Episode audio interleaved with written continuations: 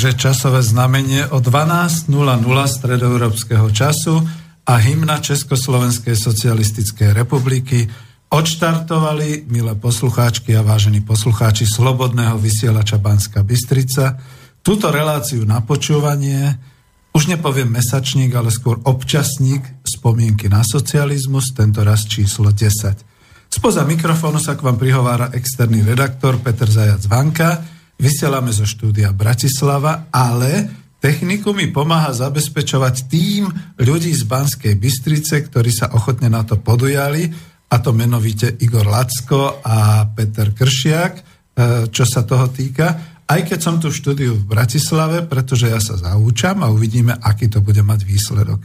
Relácia, ak vy uvážite, môže byť kontaktnou v takomto čase, pre kontakt aj tak nezvyčajnom, v takom medzisviatkovom období a na poludnie, ale to by ste nás museli zavolať na telefónne mobilné číslo 0944 462 052 a zdvihnem to, alebo sa aspoň budem snažiť to zdvihnúť, pretože pre mňa sú to trošku novinky, alebo mailujte na známu adresu studio@slobodnyvysielac.sk. No a samozrejme, pokiaľ ste na internete teraz, tak vidíte tam takú zelenú ikonku na web stránke, takže môžete zadať otázku. Pozdravujem všetkých priaznivcov relácie, ktorí nás počúvajú priamo, ale aj tých, čo si nás potom vypočujú v archíve alebo na YouTube, podľa toho, jak vám to lepšie vyhovuje. No a dnes v takomto čase náš občasník je za to, pretože do štúdia prijal pozvanie a spomínať so mnou na socializmus a Československú socialistickú republiku bude host, ktorý má čo povedať. Takže vítam v štúdiu tu v Bratislave Jalala Sulejmana. Ahoj, Jalal. Pekný dobrý deň prajem všetkým poslucháčom Slobodného vysielača. No a je to človek, ktorý je už dlho aj v niektorých reláciách v Slobodnom vysielači Banská Bystrica, je tu známy a mal tu viacero relácií, alebo vystupoval vo viacerých reláciách. Ja samozrejme ho ešte to trošku predstavím bližšie, ale prečo sme tu a prečo vlastne takto spomíname na socializmus a na Československo? Viete, ja som sa tu narodil, čiže pre mňa je prirodzené, že som žil a vyrastal v socialistickom Československu.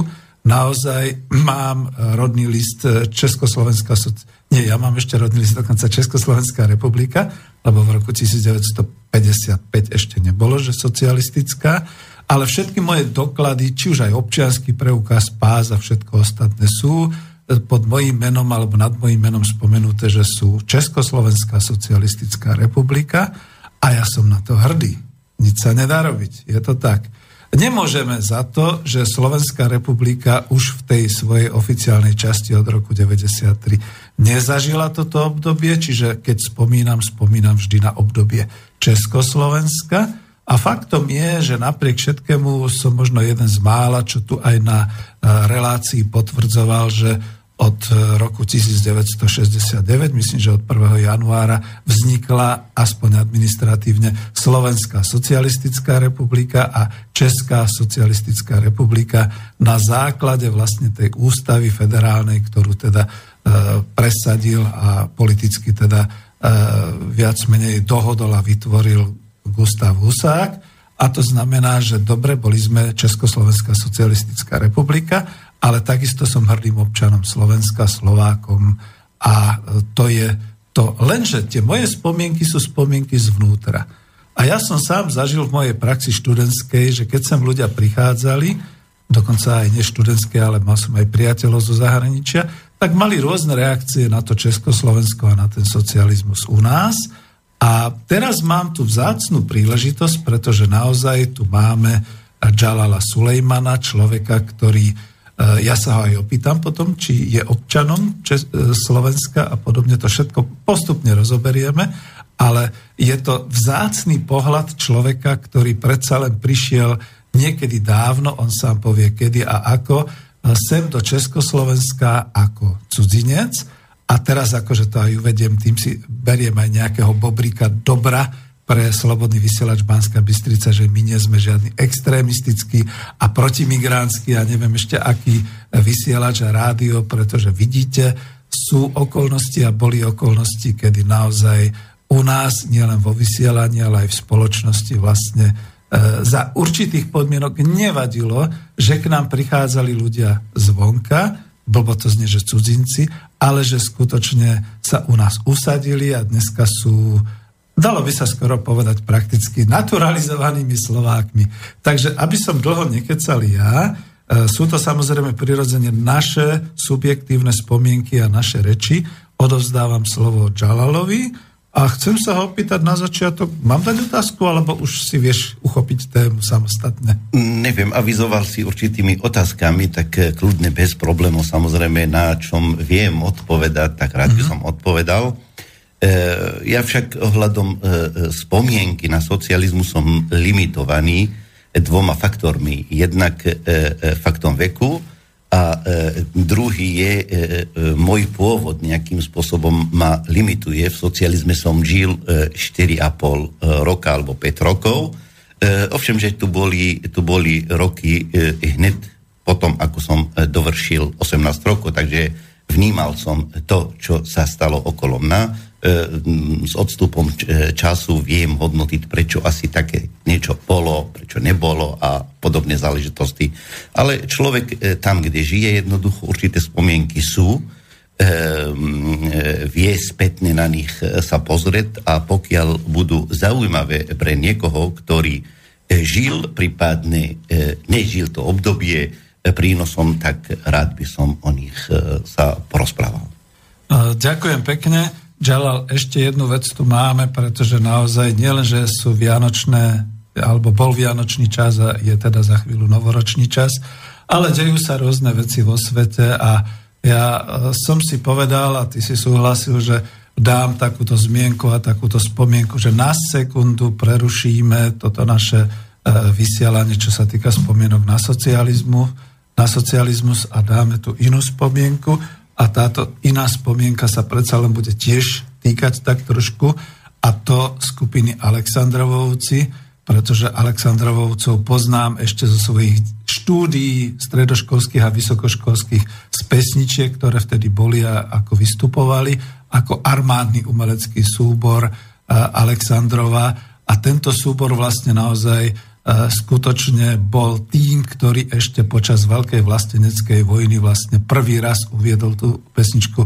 Vstavaj, strana agromná, vstavaj v smiertný boj počas druhej svetovej vojny proti fašistom. A viete, určite nie je to žiadna vec, že lietadlo s časťou súboru Alexandrovcov, menovite teda so 60 ľuďmi na palube, keď ich teda spolu bolo v lietadle 92, tuším, spadlo a zahynuli všetci v Čiernom mori a pri misii, ktorá vlastne mala byť do Sýrie na stretnutie s vojakmi, ktorí by boli teda nejako potešení a boli by počuli tieto krásne pesničky. Chceš ešte niečo? Dobre, prepáč. Súhlasím, zaslúžia si to, odišli najlepší z najlepších a v prvom rade odišli mieromilovní ľudia.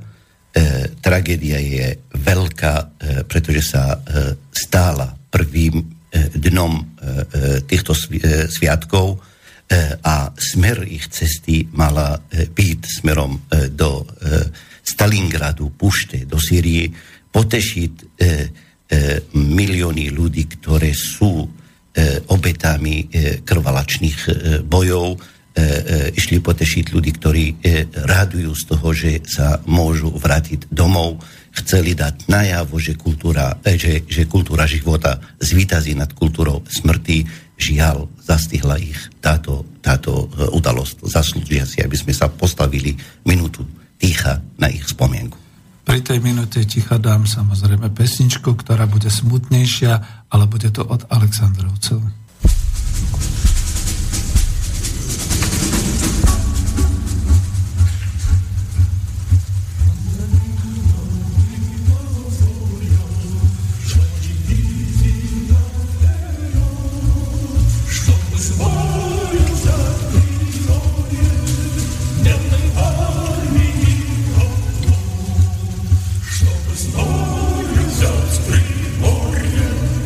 Let me party, oh,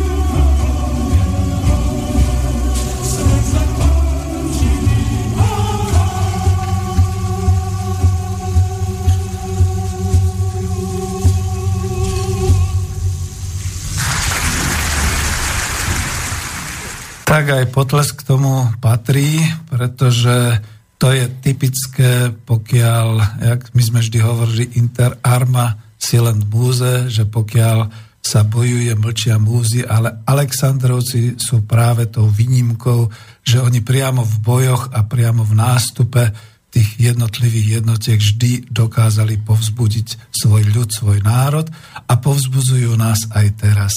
A mám aj popri tej strašnej tragédii, kde sme naozaj troškou ticha prispeli k tomu, aby sme si uctili pamiatku časti legendárnej skupiny spevákov a hudobníkov. Mám aj dobrú správu. Aleksandrovci napriek tomu budú účinkovať a nezahynuli. Pretože to je tak, ako s ruským ľudom. Ak je celý súbor v počte 180, je to tragédia, že zahynulo 60 ľudí a každý menovite, to je tragický osud a naozaj je nám ľúto. Je tam stále možnosť doplniť a stále možnosť účinkovať tak, že naozaj tie pesničky si vypočujeme. A tú pesničku, ktorú som dával, spojil som tú smutnú melódiu s tým, že to bolo o priamurských partizánoch, takže myslím, že sa to hodilo. No ale uzavriem túto tému a ďakujem za pochopenie, pretože naozaj nás to všetkých otriaslo a vrátim sa teraz do našej témy, do spomienok na socializmus, do spomienok na Československo a Džalalovi zasadím teraz takú tvrdú otázku, pretože dobre, som zvedavý, kedy teda vlastne prišiel do toho Československa a akým spôsobom si sa sem dostal? No, dobrá otázka. Datumovo to bolo v 85. roku. Veľmi dobre viem, to bolo 7. septembra.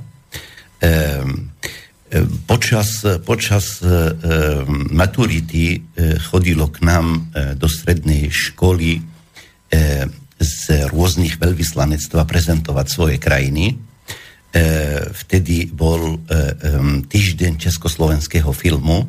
Ja som vtedy chodil do kultúrneho strediska, bol som členom, jednoducho tam tiež fungujú kultúrne domy a keď ste členom, tak platíte minimálny vstup. No, som z tých, ktorý zostával po týchto filmoch a diskutoval. Vtedy bol diplomat menom Pospíšil, nikdy som nedozvedel, či tu bol Čech alebo bol Slovák. V každom prípade tu bol on, ktorý diskutoval so mnou a udržoval určitý kontakt a keď som už skončil maturitu, tak ponikli mi túto možnosť. Neskôr som však mohol tušiť, že Pospíšil ako meno môže byť české meno.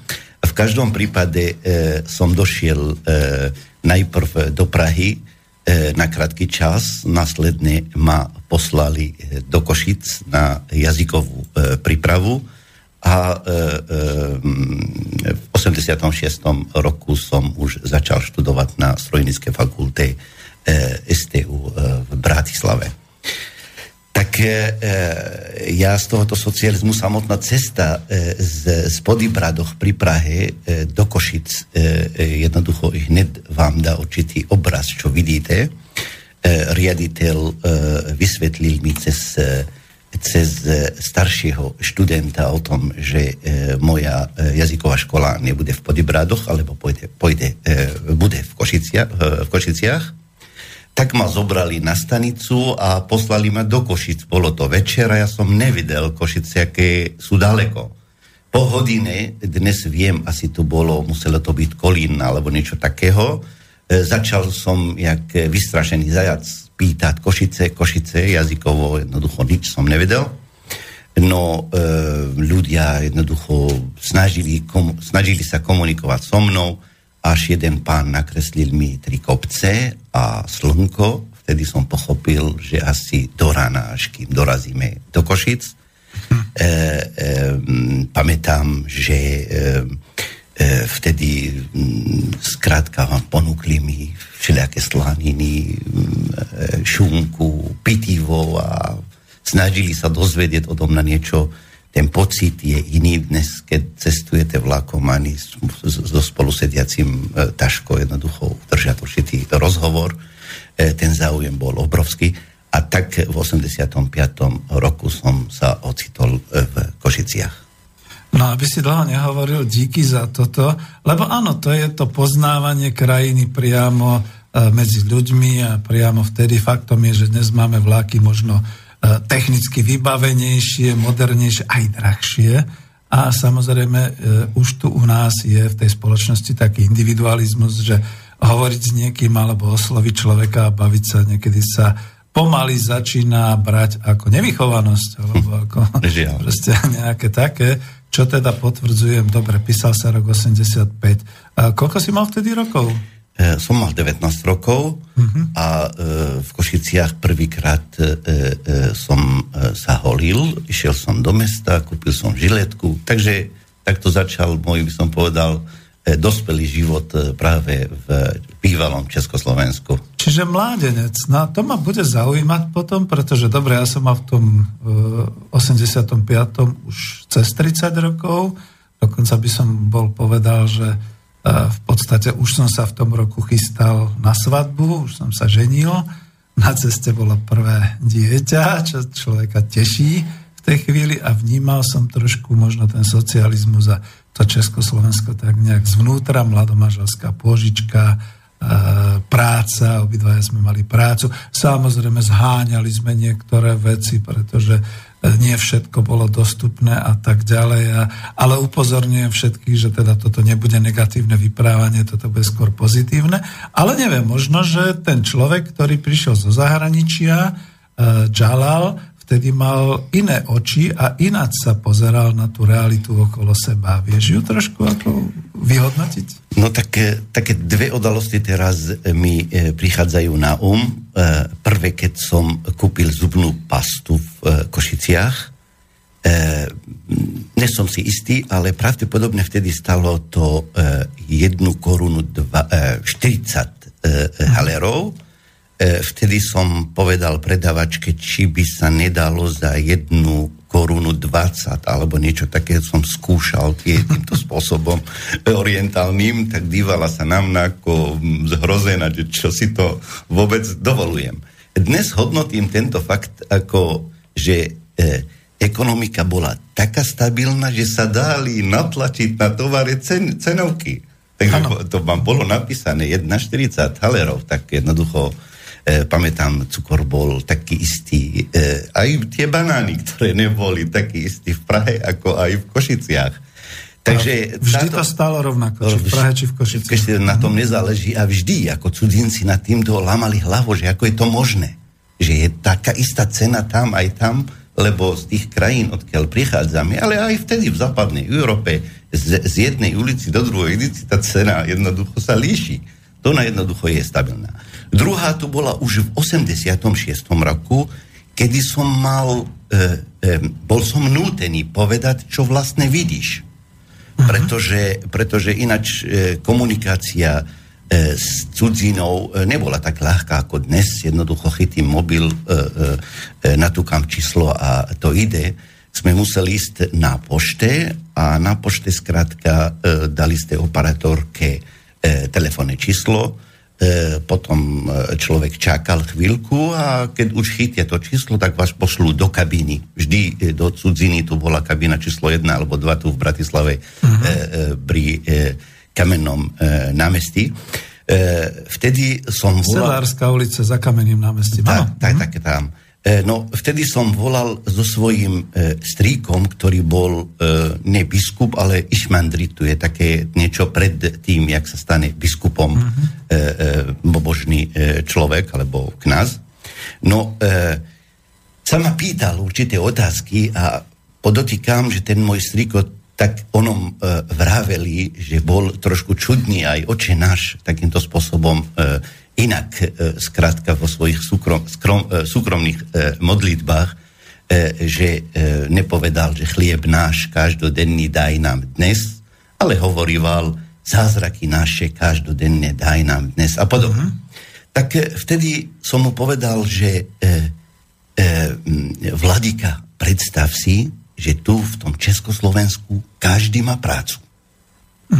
Ja len spomeniem jeho reakcia, aká bola, a hovoril, múka, synku, sa premení v chlebe iba zázrakom. Preto sa modlíme, že zázraky naše každodenne daj nám dnes, lebo to je to isté. Do toho, tento zázrak sa udeje iba vtedy, keď do neho vložíme prácu. A požehnaný ten, ktorý zabezpečuje prácu pre každého. No a v skutočnosti naozaj následne človek, keď sa na to pozrie úplne, je to zázrak, že každý má prácu. A teraz prídu určité odôvodnenia, skryté, neskryté. V každom prípade má prácu, ide ráno do práce a po obede sa vráti. Tak to bola reakcia človeka, ktorý prišiel sem a vidí ten zázrak, že každý má tú prácu, a reakcia zrovna teraz, keď sú sviatky, reakcia biskupa, ktorý sedí na druhej strane a počuje túto informáciu. Tak sú také dve veci, ktoré z tohoto obdobia vždy prichádzajú na um. To ti utkvelo v pamäti. Jednoznačne. Následne už tu bol študentský život a okrem tej stránky krásnej, na ktorej človek vždy spomína svoju mladosť, ale aj samotný fakt, že konfrontácia tieto podmienky s podmienkami mojich detí, ktoré sú dnes na vysokých školách. Takže, viete, niekedy možno v niektorých ľudí vyvoláva určité apatie to, že vôbec spomíname na socializmus alebo na Československu, ale apatie vyvolá u mňa skutočnosť, keď musím dnes sa dívať na mojich detí, že budú žiť horším životom, ako som žil ja. Tento fakt ma vedie k určitej apatii. Takže pamätám aj na všelijaké aktivity, ktoré máme. Niektorí cudzinci, čo tu zostali do dnešného dňa, skrátka mi aj pripomínajú. V Bratislave som bol jeden z tých, ktorý bojoval za to, aby aj cudzinci chodili na zemiakovú brigádu a na praxe cez leto. Cudzinci nemuseli, tí chodili väčšina domov na navšteviť svojich rodičov a nechceli úrady, aby sa stal nejaký úraz alebo niečo takého pre zahraničného študenta. To je zaujímavý pohľad. Vtedy som viedol na Strojníckej fakulty na dekanáte, že prečo? Však pokiaľ my sme tu takí istí, ako ostatní, tak musíme chodiť aj my. Takže mnohí ma aj nenávideli za to, že museli pracovať, lebo nemali motiváciu, aká je tá motivácia ich jednoducho. No ale chodilo sa, takže takýmto spôsobom v prvých rokoch v 87. 8. už som sa dostal do Ostravy napríklad na strojárske závody, na Mijave, na armatúrky, tak som videl aj ako pracujúci, aké podmienky majú, čo sa tam robí, komunikoval to už nikto vám nezatrhol komunikovať s pracujúcim človekom, ktorý stojí za strojom a spolupracujete. Takže človek mohol dozvedieť veľa informácií. Si tam bol respektíve stážistom. Takže. Áno, a zvedavosť ľudí v bývalom Československu bola obrovská. Skrátka, keď videli odkiaľ si, či si vo vláku, v autobuse, v továrni alebo kdekoľvek, okamžite sa pýtali, čo, ako máte toto, ako... Skrátka, ten záujem bol obrovský. A na druhej strane aj my chceme vedieť, čo sa tu deje okolo nás. Niektorí, skrátka, ktorí nechceli, tak skrátka sa nezaujímali a nedozvedeli. Vedeli Československu cez sklo autobusu a bolo to. No. Ale v každom prípade ten záujem bol a tá komunikácia prebehla.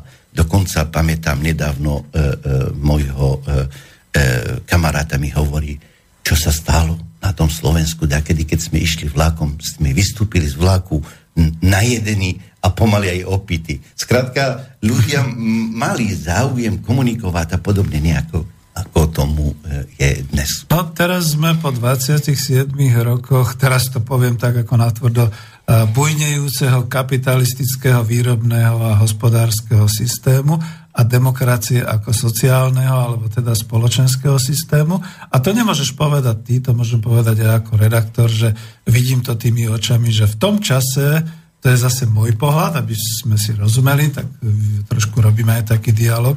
V tom čase to bolo jednoznačné, že dobre, tak niekto to pociťoval, že Československo uzavreté hranicami a uzavreté v nejakom bloku socialistických krajín a RVHP a Varšavskej zmluve a podobne. Ale my sme vtedy veľmi dobre rozoznávali, a poviem to za seba, pretože som bol aj vojakom Československej ľudovej armády, že kto je zo spriateľenej krajiny a kto je z toho západu, alebo doslova zo znepriateľenej krajiny. A zase to môžem ja uviesť, pretože povedzme, keď som bol na študentských, to už na vysokej škole teda bola taká, že ISEC, študenti ekonomických škôl a prišli sem študenti zo západného Nemecka alebo napríklad aj zo Spojených štátov a podobne, tak akože ja som ich nejakým spôsobom nevítal nejak, že hurá, a čo mi dáte a vy ste bohatí, podobne, ale sme si rozumeli, sme spievali rovnaké pesničky. Akurát, že keď sme sa vyprávali, tak to bolo trošku o inom, pretože skutočne oni pochádzali z iného sveta, my sme boli z iného sveta. A keď som si ja predstavil, že ten Manfred možno niekde počas vojenského cvičenia stál tam niekde na opačnej strane Šumavy u seba, ako v jednotke NATO, a ja som stál na vojenskom cvičení v jednotke Československej ľudovej armády, no tak sme boli určitým spôsobom od seba oddelení a to nepriateľstvo bolo aspoň formálne, aj keď nie také. Ale zase boli krajiny, a to boli tie spriateľené, kde sme teda vedeli. Za prvé, teraz to poviem tak, až skoro by som povedal, nie že mocensky, ako to povedano, akože vyspelé Československo, že sme boli priatelia a pomáhali sme, povedzme, naozaj Sýrii, Líbii a všetkým takýmto krajinám, a my sme boli na to hrdí. Ja keď som mal spolužiačky z Vietnamu, tak sme si ich veľmi vážili a presne to, čo hovoríš, volali sme si ich, spolu sme sedeli, ponúkali sme sa navzájom, spolu sme sa takto družili, pretože sme sa zaujímali, ako sa tam ľudia majú. A na druhej strane, aj u nás, to naozaj môžem potvrdiť, že keď sa cestovalo, tak sa cestovalo oveľa otvorenejšie, ľudia spolu diskutovali, ľudia sa spolu zoznamovali aj v tom kúpe vlaku, a keď bolo niečo k jedeniu, no tak ako keď už som si to tu rozbalil, a prepáčte, že to poviem, tak smrdí to tu cibulou a slaninou, no neponúknem aj spolu sediaceho, to by bola skôr hamba, že by nie.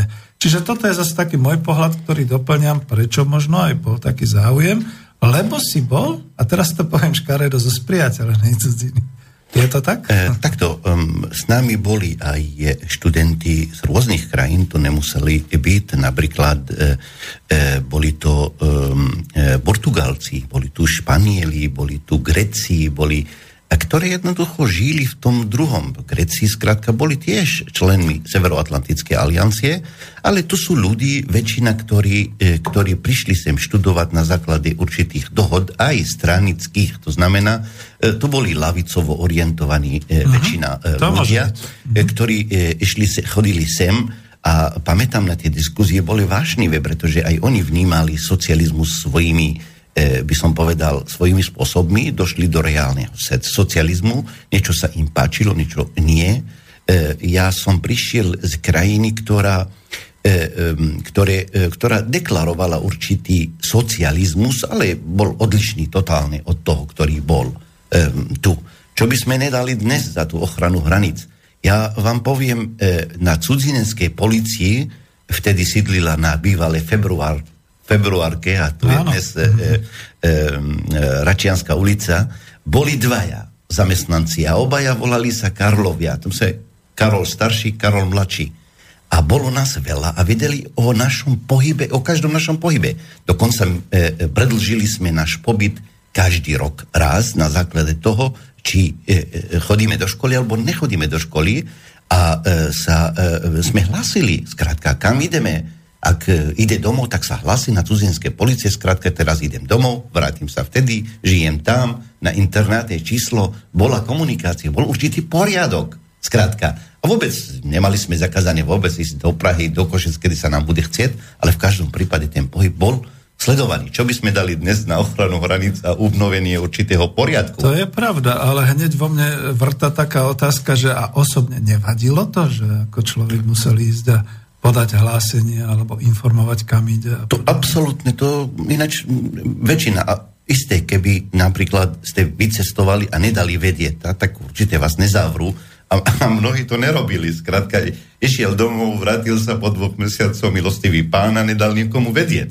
Takže tu na, skrátka, škola komunikovala vtedy a na škole vždy jednoducho dekanát vás volá ako cudzinec, nespravil si skúšku, skrátka, vtedy skončí školský rok vtedy, oznámime cudzinskej policii, že by som povedal, tvoj pobyt, lebo je v hre a každý rok sa musí predlžovať, veď o nič nejde.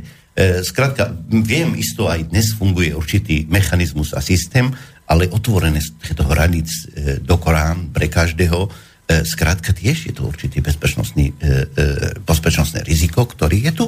No chvála Bohu, Slovenská republika má nejakú tú cudzineckú, neviem ako to nazvať, proste útvar, kde je treba sa prihlásiť, ak je človek cudzincom, a prípadne aj ten migračný úrad a podobné veci, čiže je to takto. Ale sme v rámci Európskej únie a hodne veľa sa toho, žiaľ Bohu, momentálne porušilo, až sa narušili tie právne systémy, ktoré boli kedysi odsúhlasené, ale nechcem tým smerom ísť. Ja sa vrátim o kuštík naspäť, pretože dobre, pokiaľ je to aj až trošku až taký dialog. Ja si zase tiež spomeniem, ale to boli roky nejaký 75., 76., keď som tu mal v lete na summer program, čiže letnom programe práve tie výmenné stáže študentov aj zo západu, že skutočne niektorých to už vtedy tak hnevalo. Bol tu Švéd, ktorý síce ako bol nadšený tým, ako je tu oproti ním, nie že teplejšie, ale aj tak ľudský, proste presne tieto vzťahy a podobne. No ale on si proste lajsol to, že išiel až niekde na hranice do Petržalky a snáď tam aj búchal do toho plotu a myslel si, že Boh vie čo. No a za chvíľu nám ho priviedla hliadka, že on hovorí, že býva tuto na Mlynoch na internáte a že vy ste jeho šéf a že tak mu prosím vás aspoň povedzte, že toto nemôže robiť u nás. A on začal, že tu nie je žiadna demokracia, alebo ja si tu nemôžem ísť ďalej. A ja som sa ho pýtala, kam si chcel ísť. A on hovorí, že no do Viedne som chcel ísť. Hovorí, veď ty si cudzinec, ty máš pás, ty máš peniaze. Si Švéd. Tak si mal objednať jednoducho vlák a prejsť sa do Viedne. Ako, pre teba to nie je problém. Ale ako, čo tu vyvádzaš? A to bolo to, čo on vtedy hovoril. Ale máte tu ostnatý drát. Tu sa nedá prejsť jednoducho z ulice na ulicu a podobne. A rekla, ty potrebuješ tak veľmi nutne do Viedne? Veď si mohol povedať, tak by sme to vedeli zariadiť, alebo proste si to mohol vybaviť. No a to boli také provokácie. A teraz, keď to stiahnem naspäť, lebo to je trošku iné, ako nemôžem si pomôcť, ale v tom čase možno práve preto boli tí ľudia takí otvorenejší a takí srdečnejší aj voči cudzincom a podobne, lebo neočakávali nebezpečenstvo.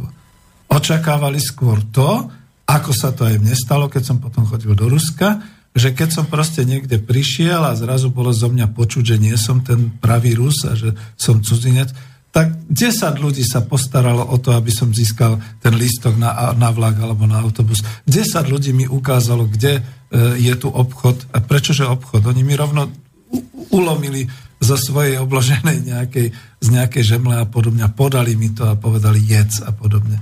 Čiže naozaj toto tak potvrdzujem. Ale už vidím, že chceš niečo povedať. Neviem, ešte nedám otázku. Nie, na margo týchto hraníc a toho Šveda. Raz syn, veľký syn tohoto národa a práve, ktorý participoval v 69. roku k tomu, aby vznikla Slovenská socialistická republika, ako tak rozanovala, a tu je Gustav Husák, povedal, že skrátka hranice nie je kurzo, na ktorom chodí na prechádzke. Ale vtedy tiež ľudia cestovali, chodili hore-dole, to nebolo len, ako by som povedal, jednoducho rezervácia, ktorá je uzavretá, nikto nemôže von ani dovnútra. Ľudia cestovali a chodili hore-dole. Z ohľa pohľadu tých cudzincov podáva, pokiaľ má vízum a má dostatok finančných prostriedkov, mohol vstúpiť. Ovšem tu v Československu, ako vtedy som to vnímal tiež, nemali jednoducho valúty dať svojim občanom, lebo naozaj to nebolo. Dať svojim občanom určitý balík peňazí cez banku, aby mohol vycestovať do toho Rakúska. Skrátka bolo nevyhnutné použiť ich na niečo iné. Socializmus mal, by som povedal, trhy, najmä v týchto krajinách, kde, odkiaľ pochádzam pôvodne aj ja. Ja pamätám na to mesto, kde som sa narodil. My sme mali dokonca aj tabule napísané, teraz tiež neviem, česky alebo slovensky, že tu predávame kazety, lebo ich počet bol veľký a tam pôsobili v rafinérii, pôsobili v gumárne nedaleko a postavili závody, ktoré sú kopiou týchto závodov, ktoré sú tu. Dá sa povedať aj globalizácia. Globalizácia, socialistická globalizácia.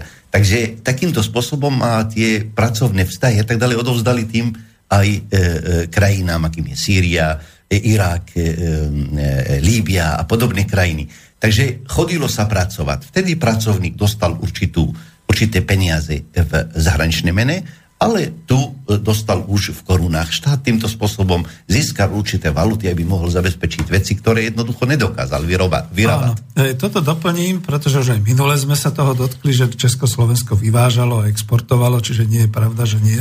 A ako ekonom to doplním, že išlo naozaj o ten monopolný, devízový a zahranično-obchodný styk, ale ten mal aj svoje opodstatnenie, niekedy ešte od nejakého toho 48.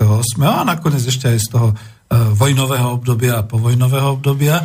My sme si veľmi museli dávať vždy pozor, Československo a Češi a Slováci, na to, aby jednoducho nám tie naše hodnoty nevyviezli, respektíve neprivlastnili si ich nejakí cudzinci a nezabrali so sebou, čo sa nám potom už po 89.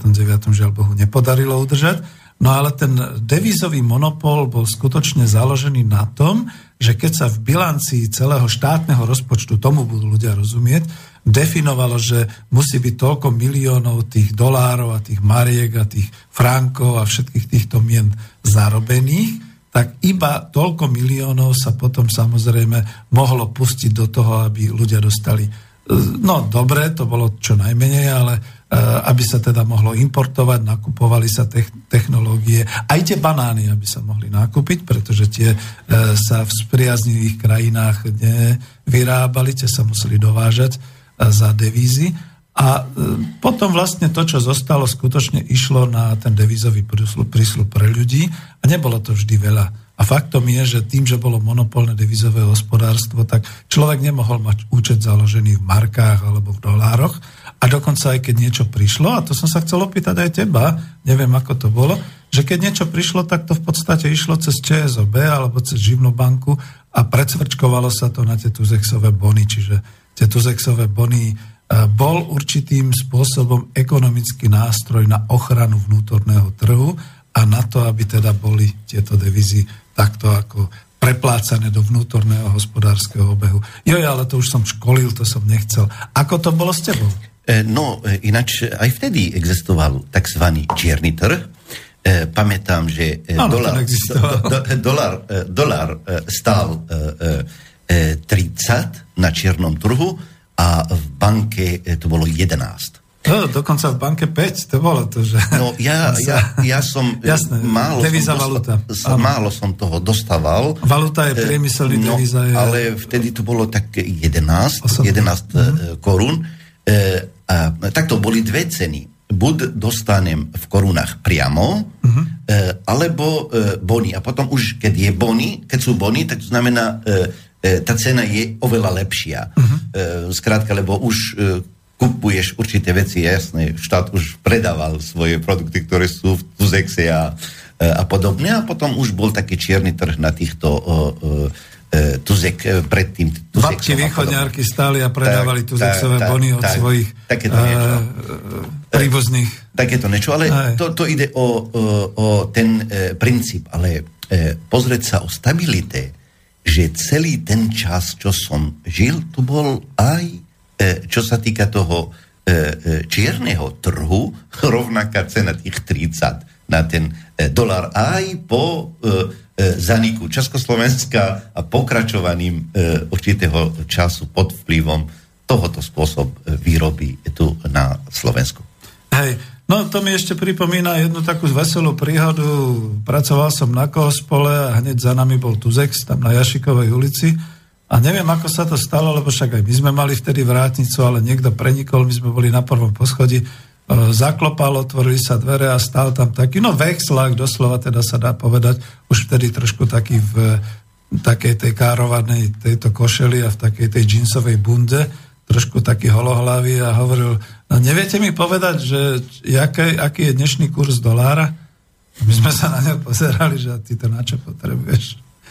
No ale my sme už vedeli, potom kolega s ním vypadol von na chodbu, už ho pekne aj vyviedol z budovy a hovorí, počúvaj ty nešťastník, však si mal obrovské šťastie, že ťa to nikto nedrapol, tu je podnik zahraničného obchodu, my síce vieme tieto ceny, on hovorí, však za to som došiel, a to potrebujem vedieť kvôli tomu changeu, a on hovoril, počúvaj, ale však máš stabilný kurz, čo blbneš, takže to bol nejaký začínajúci vexlák, no tak uvidíme, možno to nebol niektorý z tých, čo po 90. potom už zbohatli.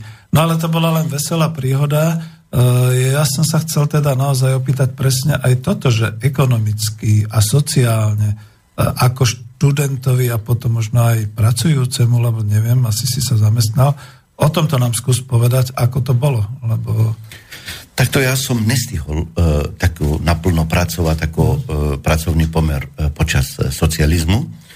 Som skončil v 92. roku. A vlastne doštudoval si, hej. A pokračoval som v štúdiu, na doktorandskom štúdiu, ale my sme Československý štát jednoducho nám dával 700 korún ako štipendium. Tých 700 korún sme mali z toho zaplatiť internát, skrátka strávu a starať sa o seba. A ja musím povedať dnes, že to bolo dostatočné množstvo na to, aby človek prežil. Ak delíme ich týmto kurzom, ktorý je tu, takže naozaj to už naozaj za tých 20 eur sa nedá prežiť celý mesiac. Takže taký ten stav bol.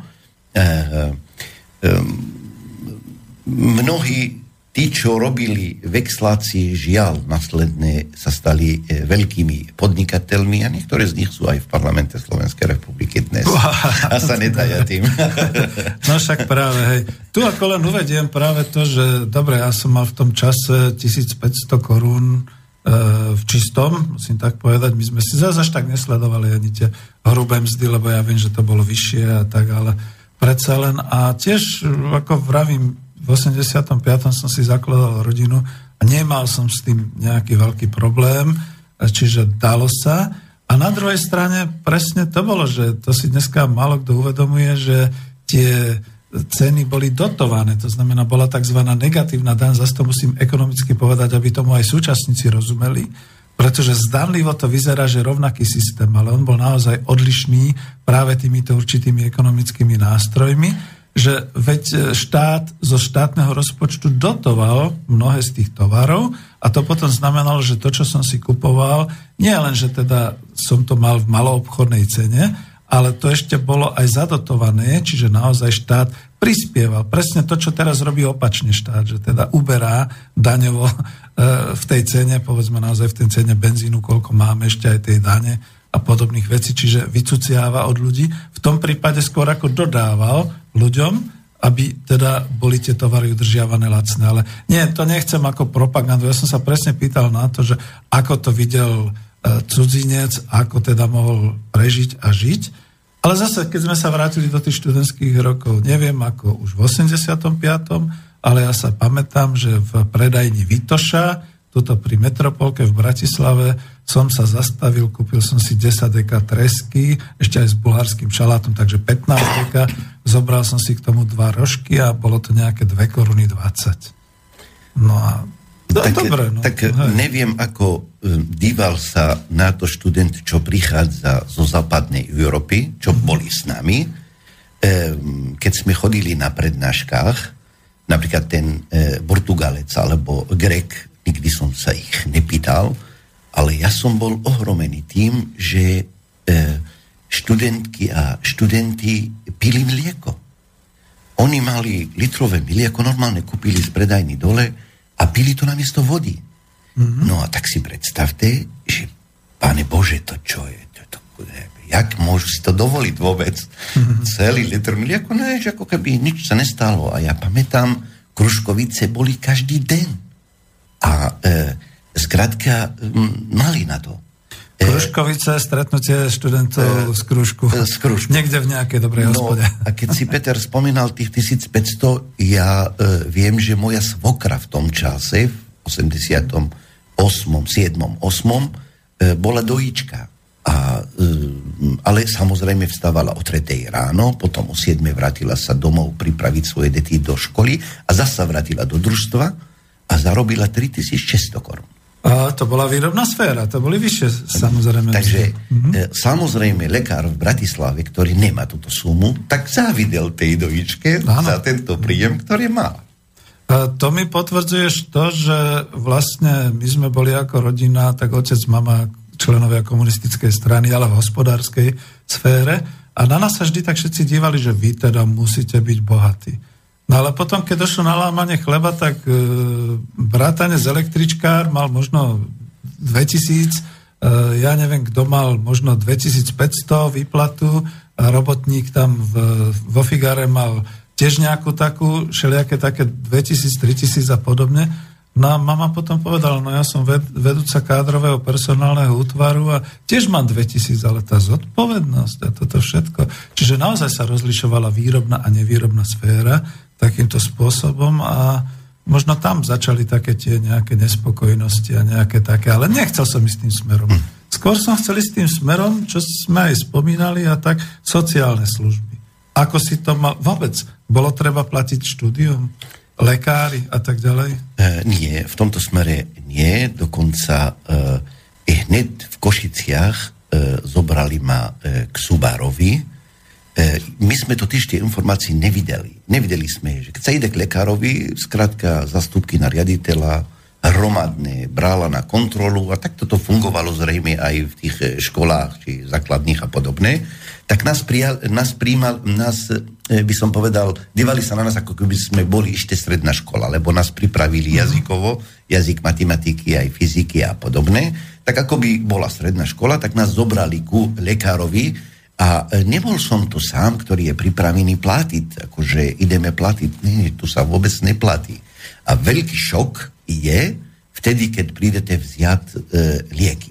Uh-huh. Tu je jedno, koľko tonoliek vám dajú, či jednu krabičku, alebo plný košík, ale platíte tu 1 korunu, pamätám. Uh-huh. To bola zrejme, nevedel som to vysvetliť vtedy, prečo, ale skrátka, za lieky sa neplatí a vôbec sa neďakuje. Toto bola výsada, skrátka, za lieky sa neďakuje. To, tak to máme v kultúre, že za lieky sa neďakuje, pretože stratia účinnosť. No, neviem, treba sa na to pozriem, ináč, že to za lieky sa neďakuje, či nie je aj, by som povedal, závislá od tohoto obdobie socializmu, či to naozaj predtým, tak to sa to porikadlo fungovalo, alebo nie. Aha. Ale v každom prípade sa na to treba pozrieť, že tu je socialistický porikadlo, alebo nie. Ja si myslím, že áno, lebo bolo to zadarmo. V každom prípade v tom je každý bol priplavne platiť nič absolútne a potom už ordinujú zubári, kedy máte dojsť a podobné záležitosti. To isté aj tá lekárka, ten môj lekársky spis zkrátka obsahuje všetky možné vyšetrenia. A tu nebolo to tak, že ty si dobrovoľne ideš k lekárovi, zkrátka i ordinovať musíš k lekárovi. Preventívne prehliadky. To boli síce, no, a to je to isté, že no, ale je tu povinné pracovať, no tak ale práca je podstatná, povinné ísť na prehliadky, no áno, ale podstatné si u lekára, pod dohľadom, kdeže inde vo svete to je nevydaný. Dnes, minulý, keď som bol na váš s pánom Tiborom, skrátka, ktorý pôsobí vo Veľkej Británii, Tibor Muravčík, tak mi hovoril, že tu vidí tých mladých Angličanov bez zuby, skrátka, lebo nemajú na to ísť k zubarovi, ako dnes my nemáme ísť k zubarovi. Takže táto záležitosť bola zabezpečená. Druhá vec, ktorá každému cudzincovi udre do očí, že v každej jednej dedinky je ihrisko zelené. Skrátka, a to vidí cez autobus. Skrátka, idete autobusom, vlákom, vidíte dediny, na kraj dediny, skrátka, vidíte väžu toho kostola, tam je kostol, a vidíte to ihrisko. Ja som z tých, ktorý vstupoval do tej dediny a videl som, že vedľa toho kostola je kultúrny dom, je tam aj krčma, je tam, tá infraštruktúra je zabezpečená. Neskôr, už v 92. roku, začal som pôsobiť ako doktorant na Strojníckej fakulte, došli za mnou dvaja z Lisabonu, študenti cez nejakého programu, ubytoval som ich na Mladej gardy, na druhý deň prišli videl som, že čo sa deje, že predstav si, že máme plyn na internáte. Hovorím, a v Lisabone ako to máte? A že tu máme tie flaštičky. Obstaráme flaštičky do domácnosti, dovnútra. Skrátka, tam není plinifikácia. No toto, keď cudzinec vidí, úplne sa postaví na nohách, že čo to má byť, kde sa nachádza. Viete, ak dnes idete 25 kilometrov od Berlína, kde je centrum tejto dospelosti dnes. Centrum Európskej únie, teraz definované. No a nenájdete tam plinifikácie, ktorá je tu, do každej dediny. Vlak, ktorý sa dostane do každej dediny, autobus do každej dediny. Skrátka, takto to bolo. A tu ich hneď bijú do očí. Toto vidíte ako prvé. Tak, jak vidíte, ako ľudia sú pohostinní v tých vlákoch a keď sa stretávate s nimi, tá zvedavosť, narazíte na túto skutočnosť, že skrátka, na dediny sú také isté podmienky ako v meste. Boli teda tak, ako definuješ to. V tom je.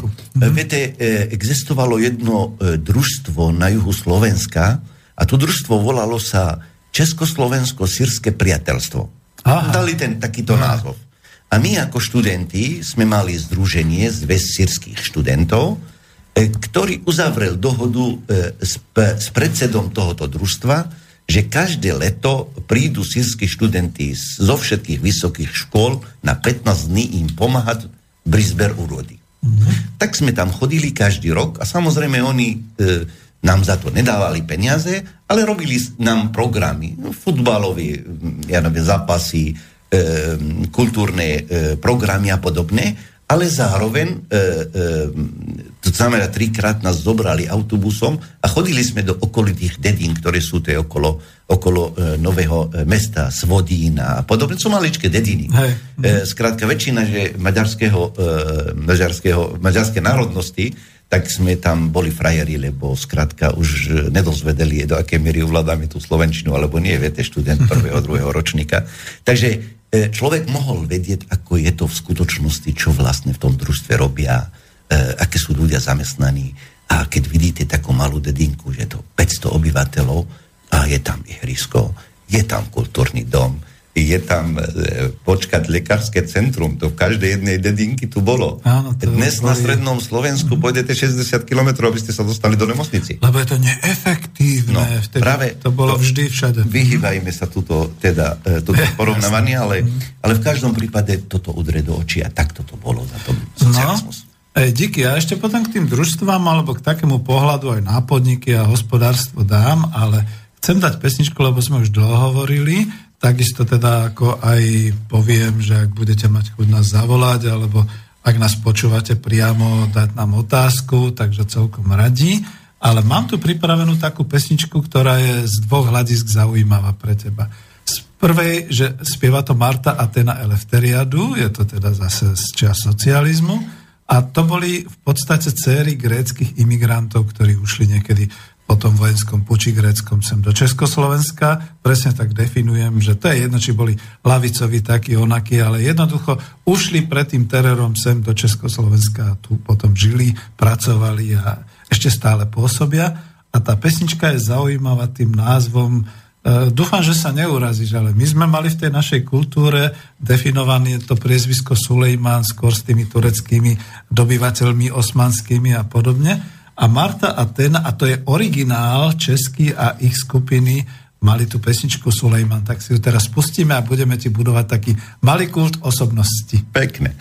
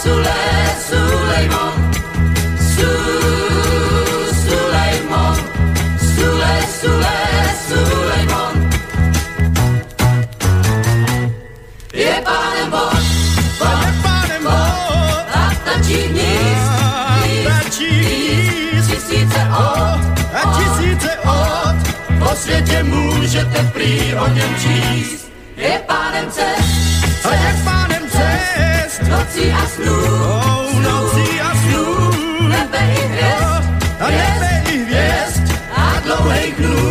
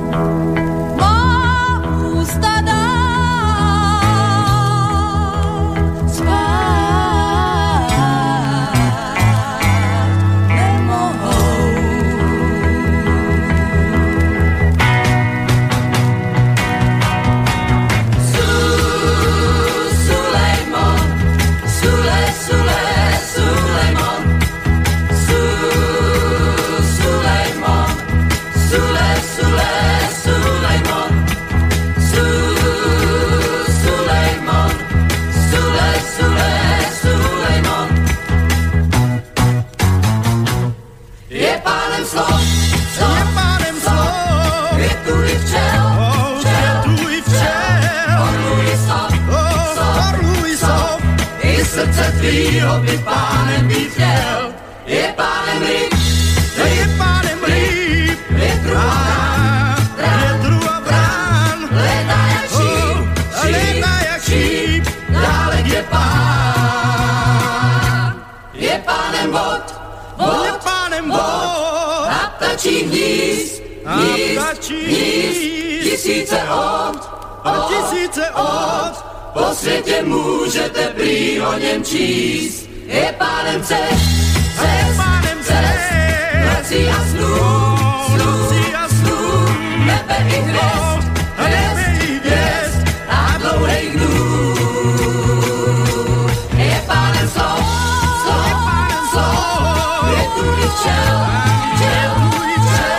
a lůj slov, i srdce výrobný pánem bych chtěl, je pánem ryb, ryb, ryb, větru a krán, létá jak šíp, dálek je pán Sulejman. Takže to bola pesnička, ak si si ju vypočul, o Sulejmanovi vládcovi. Neviem, či chceš povedať aj niečo na tú tému, alebo radšej nie. Je to osobné, takže... Nie. Sulejman mimochodom to neviaže na toho tureckého Sulejmana. Uh-huh. To vždy príde na v Strednej Európe, pretože to bol ten válečník, ktorý sa dostal do Viedny na čele armády Osmanskej ríši. No, Sulejman nádherný. Druhý. Áno, ale Sulejman ako pôvodný, z ktorého majú všetky tieto mená, tu bol král Sulejmana, tu bol vlastne prorok, syn Davida, biblický, a znamená jeho meno mier. Takže Sulejman znamená mier, ale len ten bol válečník a dobil polovicu Európy, takže preto je v pamäti ľudí, tu je práve ten Sulejman. Pôvod slova je z hebrejštiny, tu je šlomo, to znamená, arabčina hovorí salam, a tu preto je to zo slovíčko mier. Sakra, to by človek nedišiel až do ďalších tém, ale ja sa chcem držať tejto témy, no tak budú iné relácie, kde si rozobereme aj všetky tieto príbuznosti a také veci, lebo mi to pripomína Československo ako rôzne pôvodné slová a Slovania a tak ďalej, a tam vidím v tom tiež nejaké také pôvodné aj históriu, aj slova, a predsa len dnes je to taký nepriateľený svet, ale nechcem ísť tým smerom, tou témou. Díky aj tak za toto, čo si povedal. Neviem, no mal som tú otázku pripravenú, že čo a ako si vnímal teda to hospodárstvo Československa, ale nemusíme, povieš si sám a potom pôjdem ďalej. No ja som, jak som povedal, ja som nerobil vtedy, ako počas socializmu v závodoch, ale som tam bol ako na brigádach rôznych, ktorí boli súčasťou štúdia, kde sa chodilo pomáhať v praxi, či sa jednalo o prax v tých strojárskych závodov, ako som spomenul, a tu bol obrovský Vítkovice, obrovský výrobný závod. Vítkovice, jasné. V Vítkoviciach v Ostrave, tiež armatúrky na Mijave, tiež to bol komplex veľmi veľký, a tie zemiakové brigády. Skrátka, vnímal som to, lebo počas toto obdobie som sa oženil, takže už skrátka s tvrdým životom tu bol. Človek kontakt v praxi. Ja musím povedať, aj mám veľmi ťažké srdce na vtedajšiu komunistickú stranu, lebo keby vydržali tu na 3 mesiace, by som dostal byt, ktorého neskôr som kúpil na hypotéke za neviem koľko milión a pol tu stálo. Takže my sme boli v poradovníku a traja boli pred nami, potom prišli udalosti 89. roku a celé tie programy pomaličky už skrátka vypadli. Vidíš, a to sa vôbec nehovorí, že ľudia by mali byť naštvaní na to, že sa zmenil režim, lebo všetky tie možné výdobytky a hlavne tí, ktorí v tých rokoch už mohli a mali niečo dostať, tak sa to takto ako postupne zmenilo, a však už si to sami a však už lepšie a tak ďalej. Ale díky, že si to povedal, spomínal si Vítkovice, no neviem, ja spomeniem na ten dojem, že my sme tam boli aj so študentami, a to takisto ako východoslovenské železiarne, že to ako človek nezainteresovaný bol ohromený, pretože aj do tých Vítkovic sa išlo vlastne cez Ostravu a ďalej potom tým smerom, keď išli ste okolo snad 10 kilometrov okolo všetkých tých prevádzok, hál, okolo všetkých tých rúb, okolo všetkého toho, čo tam teda ako vlastne tie pece boli, až niekde potom do toho stredu, tam, kde niekde bola tá administratívna budova, a odtiaľ sa začínala nejaká exkurzia a podobne. A to ohromovalo. To ja som videl aj na tých mojich študentov zahraničných, ktorých som teda sprevádzal, že ako na začiatku boli takí posmešári, že a čo to tu majú tí komunisti, však uvidíme, ako to bude. Potom postupne tichli a úplne, keď sme už prechádzali tým autobusom až ku bráne Vítkovic, alebo keď to bolo v strojárne, vo východoslovenských železiarniach, tak taká tichá otázka, tu aj vyrábajú nejaké rakety? Alebo prečo je to také obrovské? Takže zrazu zostalo tak ticho a zostala taká úcta, že uprostred akéhosi Československa, akéhosi nímanského štátu je tu zrazu niečo také obrovské. Ale to ti nahováram, to som nechcel, že?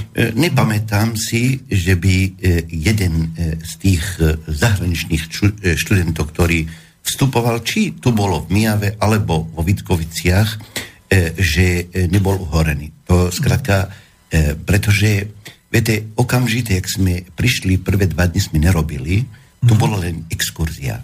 Skrátka, ten, ktorý študuje prvák či druhák na strojníckej fakulte, následne sa stane inžinierom a už okamžite do praxe ide sa pozrieť a robiť. Skrátka, následne už bol program taký, a to sa nedal prerušiť. Skrátka, sa mi páči robiť na sústruhu, zostanem na sústruhu, to nie. Skrátka, na druhý deň musíš nastúpiť už na freze. Potom, ak zvládneš frézu, lebo zostaneš tam 2-3 dní, tak potom už na hoblovačku. A ide to, Skrátka, všetky tie procesy uvidí študent, aj keby zapamätal z toho aj 10%, boha toto stačí, a je v kontakte. Preto aj úroveň tohoto školstva tu v bývalom Československu socialistickom, bolo to na úrovni. A ja nehovorím na tú duálne štúdium, čo objavili dnes. No, objavili Ameriku. Tu skrátka fungovalo.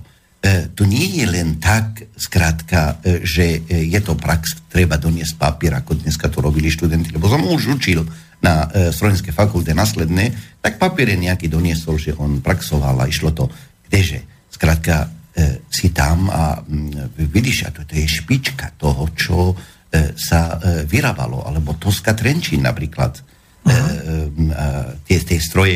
A už vtedy začali hovoriť o NC stroje, i napriek tomu, že ešte nebol počítač až taký rozvinutý. Ja, spojov, ja pamätám aj zo študentských čias, už na konci toho obdobie 80-tých rokoch. Pamätám, v 87.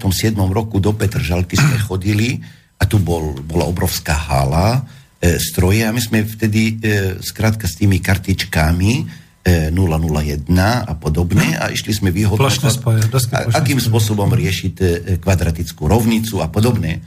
Následne už končom 80-tých rokoch tu boli počítače PP6-ky začali vyvíjať, kým Západ mal už 286-ky, začali vyvíjať, tu vtedy harddisk bola disketa a pohyblivá disketa druhá, ktorá sme ju používali na ukladanie dát.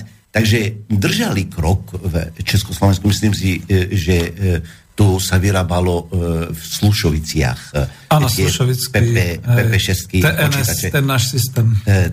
Takýmto spôsobom. Takže tu na bolo je. A ináč to, že tá propaganda bola taká, že jednoducho či v Československu alebo v Sovietskom zväze a tak ďalej žiadne nemajú.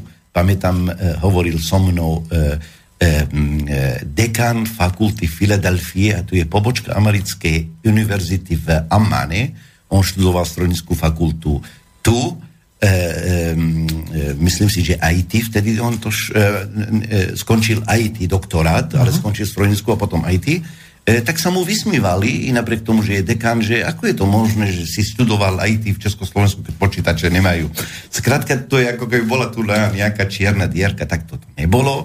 Skrátka, tá veda bola otvorená, tá nepoznala hraníc, skrátka, a ľudia boli vynaliezaví, skrátka, potrebovali niečo, áno, určité obdobie určite nemali Coca-Colu, tak museli vyvíjať práve tú kofolu. Ale dnes cena kofoly je oveľa drahšia ako samotná Coca-Cola.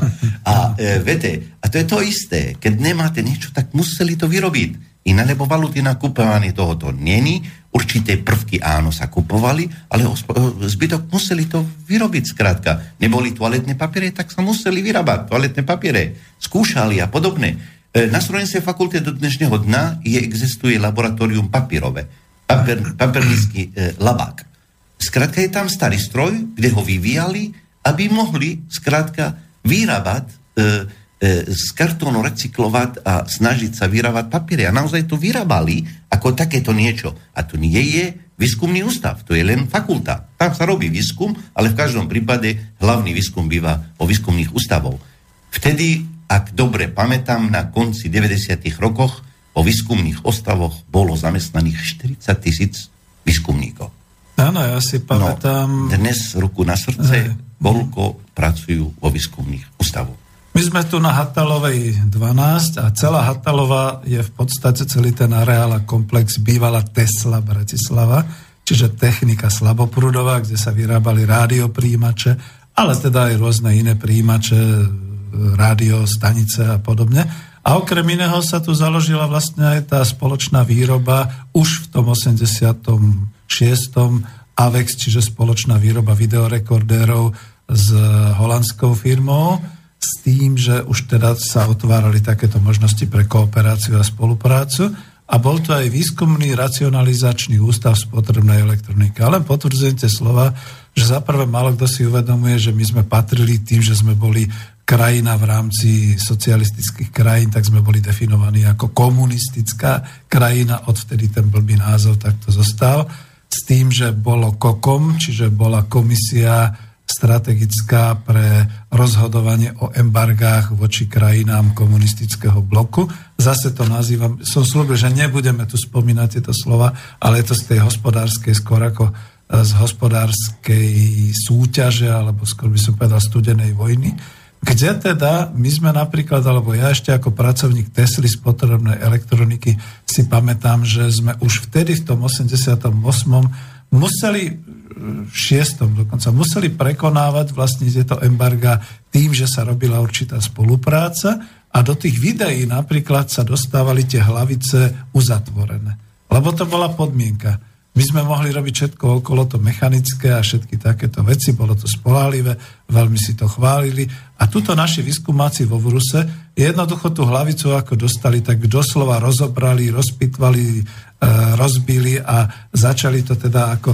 Myslím si, že keby bol ten socializmus pokračoval ďalej, tak by sme boli, takisto získali tie technické poznatky a boli by sme vyvíjali vlastné. No ale už sa nedalo. Aby som dokázal, že som pamätník, tento komplex, ktorý je tu, bývalý Tesla, na druhej strane, kde je McDonald a OMV, dnes na Račianskej, mali závodovú predajnú. A my ako študenti z Mladej gardy sme chodili sa pozrieť. Áno, tu sa predávali tie hity československé v tejto oblasti jednoducho spotreby a podobné záležitosti. Dnes, jak som došiel smerom sem, tak som išiel cestou okolo Polusu a tam, keď idete električkou, tak zahlasí vám zastávky. Ešte pred Polusom, to znamená medzi Polusom a terajším obchodným domom Centrál, okamžite nahlasí vám zastávku Nová doba. Nová doba, áno. Tento názov rozhodne, nepýtal som sa nikoho, ale rozhodne má to na mysli. Asi vtedy prišli tie domy, ktoré sú postavené, výstavba. No v Bratislave, ak nikto sa ma pýta, kde začína socializmus a kde končí, tak ja si myslím, začína pri novej dobe a všetko, čo je za tou novou dobou, tu boli budovaní za socializmu. A Tesla je za tou novou dobou. Takže... to bolo pekne povedané. To potvrdzujem. Aj tu sme v podstate na nejakom tom poschodí, kde sa nachádzalo generálne riaditeľstvo výrobno-hospodárskej jednotky Tesla spotrebná elektronika, kde sa teda tu vyrábali aj tie rádia a podobne. Ťažko pre súčasníka vnímať, ako to bolo za socializmu, najmä tu v Bratislave. Bratislava všeobecne je taká iná, a ja tvrdím dokonca, že už strátila, by som povedal, tú slovenskú identitu už dávnejšie. No a preto strátila aj túto identitu, ktorá by mala ju charakterizovať za toto obdobie, bez ohľadu na to, čo si myslí ten alebo onen o socializme, ale je to obdobie tých 40 rokov, ktorá bola tu a mala byť viditeľná. Žiaľ, tí, ktorí potrebujú mazať všetko, aby ani na to dobre, ani na to skrátka zle, lebo to dokážu cez médiá, skrátka vymazali všetko. Teraz v Bratislave existujú 10 pomníkov, ktoré pripomínajú ako taký holý fakt, že tu bol socializmus, a o tom je veľký záujem vymazať to. Spomínam len jednu. Pre Bratislavčanov to by to bolo, myslím si, že keď pôjde človek na prechádzku medzi fakultami na bývalom Kotvaldovom námestí, to znamená na námestie Slobody, tam je najväčšia fontána v Strednej Európe. Ak pôjdete na prechádzku tadiaľ, si myslíte, že ste po vojne. Ak teraz príde nejaká krajina fotografovať tu v hlavnom meste Slovenskej republiky a pôjde na toto námestie, tak si myslí, že sme za opicami. Prečo? Lebo nechali to, lebo potrebujú to dostať dole. Dôvod? Tá fontána samotná, tá obrovská, je spravená v tvári kladivo ako sak. To musí ísť dole. A ešte tam bola aj súsošie, takže... Tak toto ich nedali dole, tak prosím... Obdobie búrania soch. Nemalo by sa to prebehnúť, ale prebehlo. Ale v každom prípade samotný fakt, že tu je námestie a fontána existujú. Ale aj to. Spomínal si prior. Pred priorom je tiež jeden pomník. Teraz zarastený určitou burinou. Skrátka, je obrovská snaha dať dole. Čím to je? Z čoho pramení ten strach? Toto obdobie sme zažili a musíme to povedať. Ale skrátka, establishment dnes nechce, aby sme nad týmto sa zapodívali. A ja ďakujem rádiu Slobodného vysielača, že vôbec dovoluje takúto reláciu, aby propomenula toto obdobie, lebo tá obdobie je realita. 43 rokov je realita, ktoré boli tu a ja si myslím, že kľudne môžete otvoriť dvere aj pre tých, ktoré sú anti. Nech rozprávajú, ako vnímali ten samotný socializmus. A vieš, ale tuto namietam už ja tak ako polemicky, že 27 rokov ľudia počúvajú iba tie negatíva a 27 rokov sa tu skôr ako vyžíva každý v tom, že ako všetko bolo zlé, aká čierna diera, aké to bolo hnusné a podobne.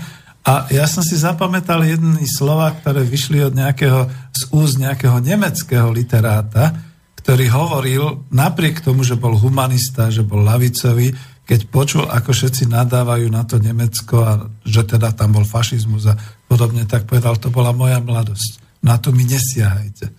A ja tiež tak vrčím, keď počujem, jak všetci nadávajú na ten komunizmus a na to ja hovorím, ja som sa narodil v socializme, žil som v socializme, pracoval som v socializme a na ten socializmus mi nesiahajte, pretože ja som v ňom naozaj žil a poznám tú pravdu. Kdežto tí, čo to hovoria, častokrát sú mladí a tí to už vedia akurát len z takých rečí. Ja osobne si myslím, áno, aj v socializme boli chyby. Dokonca aj socializmus má svoje obete, pokrytectvo si to neprizná. Áno, samozrejme. Ale ten, ktorý chce vymazať ten socializmus ako také a spojiť ho a urobiť z neho a priori zlo, tu sú tí, ktorí vyvádzali práve v socializmu takéto veci, ktoré majú za seba určité zločiny dokonca, ktoré vykonali počas socializmu a dnes hrajú na veľkých demokratov a chopili moc.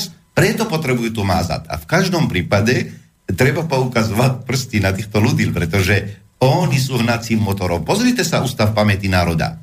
Tu sú tí ľudia, ktorí všetci boli takedy komunisti. Samotný prezident republiky. O čom to je? Oni sú najviac za to, aby vymazala akákoľvek spomienka o socializme, lebo chcú dosiahnuť dve veci. Lebo tento stav, ktorý je dnes, sa im to páči, a po druhé, chcú vymazať aj to zlo, ktoré oni vykonali. Ale pokiaľ sme tu, Peter, jednoducho tu nevymážu, ako vidíš, žijeme a medzi Vianocami o tom rozprávame. No veď díky, a k tomu si aj príznačne pustíme takú pesničku, že nebolo všetko ideálne, boli aj tie paneláky a bolo často treba chodiť aj nielen výťahom, ale aj pešo po tých schodoch, tak si k tomu dáme aj pesničku. Ja dúfam, že sa mi ju podarí takto natiahnuť. A už to ide. Výťah opäť nechodí, tak zdolať 13 poschodí. Zostávam mi znovu po svojich. Na schodoch čo si šramotí a neon, kde tu nesvietí. Ešte, že sa po tme nebojím. a počuť hlasné stereo, aj výstrahy pred neverou, kto si čo si vrta v paneloch. A Tatra matky rodeo, zasmieša sa tu s operou, všetko počuť cestou po schodoch. Štekot smutnej kolie, za premárnené prémie, vyhráža sa manžel rozvodom. Disko, tenis, árie, kritika televízie, od dnes chodím iba po schodoch.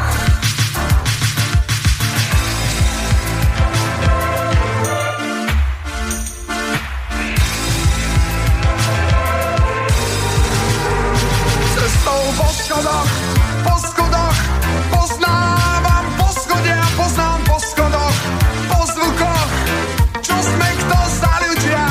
Po schodoch poznávam, po schode a poznám po schodoch, po zvukoch, čo sme kto za ľudia.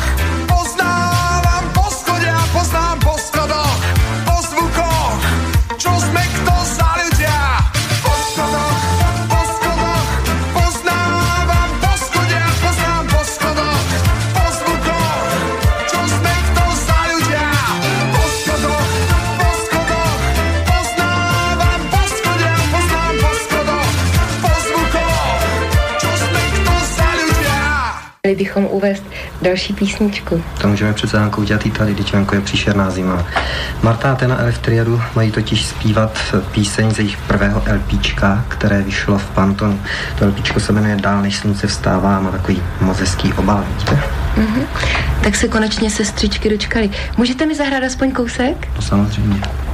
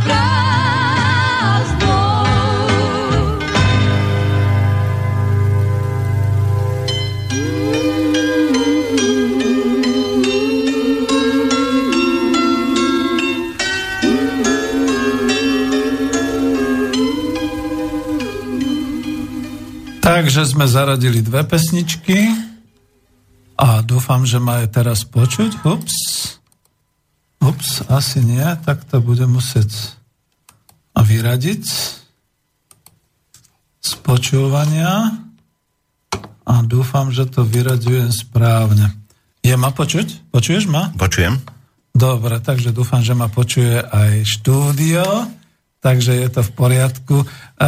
Totiž to pôvodne bola pesnička Po schodoch a tú Martu Athénu som chcel ešte oddeliť, lebo Jalal sa chystal ešte k tejto pesničke niečo povedať. No, ja som chcel len povedať toľko, že...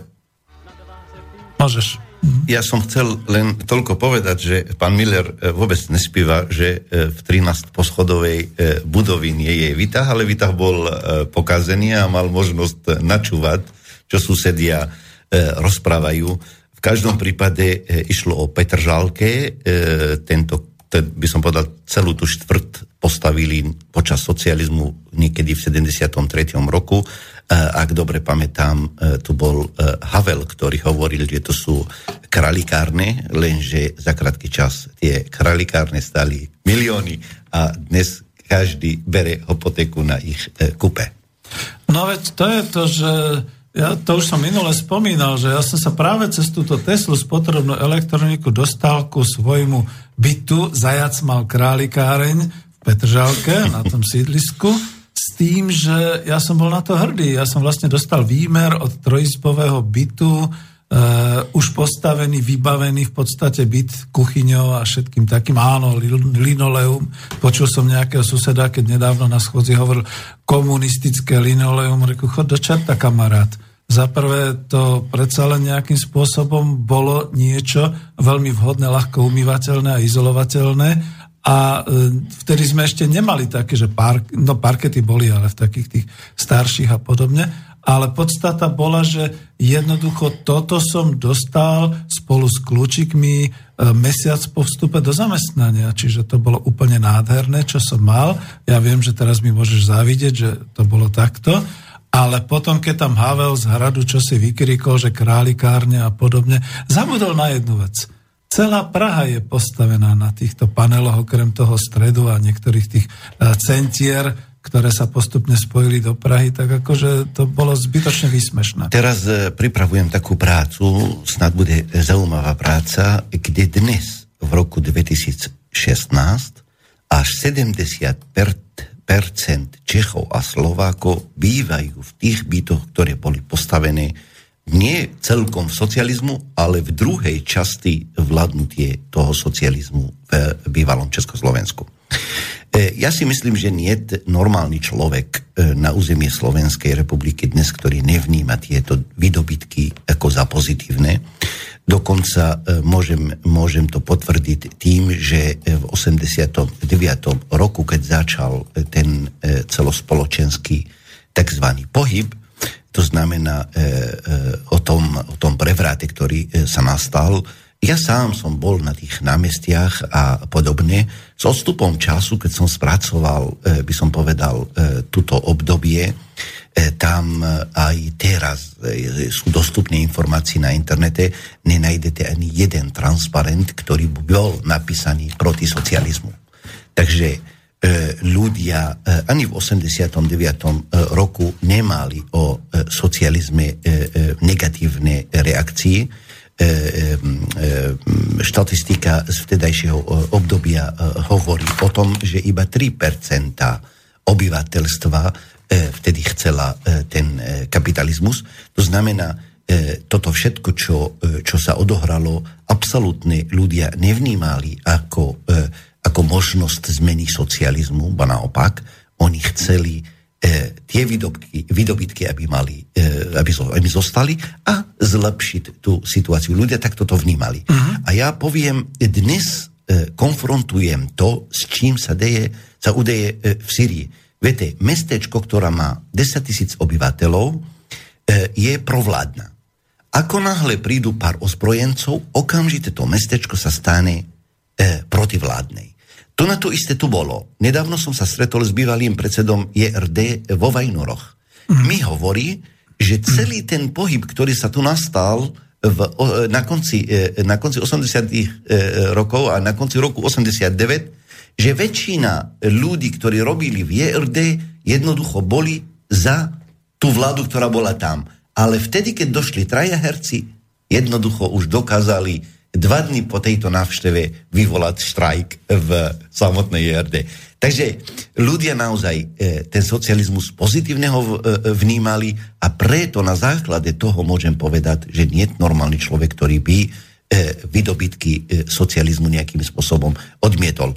Spomeniem na jedného vysokoškolského spolužiaka, ktorý bol s nami. Vtedy napríklad on vnímal, čo sa deje, že prečo si včera nebol, som sa ho pýtal. Peter volal mimochodom a mi hovorí, no, bol som zháňať staré tehly, lebo za chvíľku tehly budú za drahé peniaze. Skrátka, sú takí, ktorí jednoducho to hneď vnímali, že to bude o niečom inom, kamaráti, tak začal kupovať. A sú takí spolužiaci, ktorí chodili do Prahy hračky kupovať a neskôr teraz majú v majetku polovicu Bratislavy, nebudem menovať, ale v každom prípade sú niektorí, ktorí videli, že ten pohyb jednoducho ide úplne inde, jak by ľud československý chcel a tak to aj bolo. No, možno si dáme aj o tom reláciu niekedy, lebo mal som k 17. novembru takú reláciu, kde som spomínal aj tie príčiny, aj všetky takéto veci. A to budeš mať štúdiu, ktorá vyjde nejak knižne, alebo... Zatiaľ robím ako taký rozsiahlý článok, a uvidíme, no tak keď k tomuto ešte pridá nikto, tak to môže ísť ako knižka. Dobre, no tak sme tu na Slobodnom vysielači.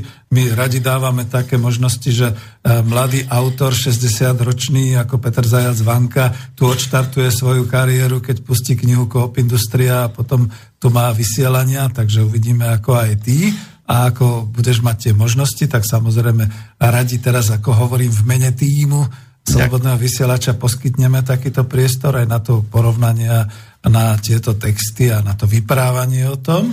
A keď teda ešte sa vrátim o kuštík ďalej, lebo ma zaujalo to, čo si spomínal s novou dobou, to búranie. Ja si dokonca nemôžem pamätať, ale viem, že nová doba, to bolo určitým spôsobom také tie určité panelové domy, ktoré sa naozaj označili práve kvôli tomu, že to bola už ten začiatok tej výstavby takejto. A dokonca to ešte ani neboli priamo paneláky, to bola len taká výstavba takto architektonicky stvárnených domov pre obyvateľov.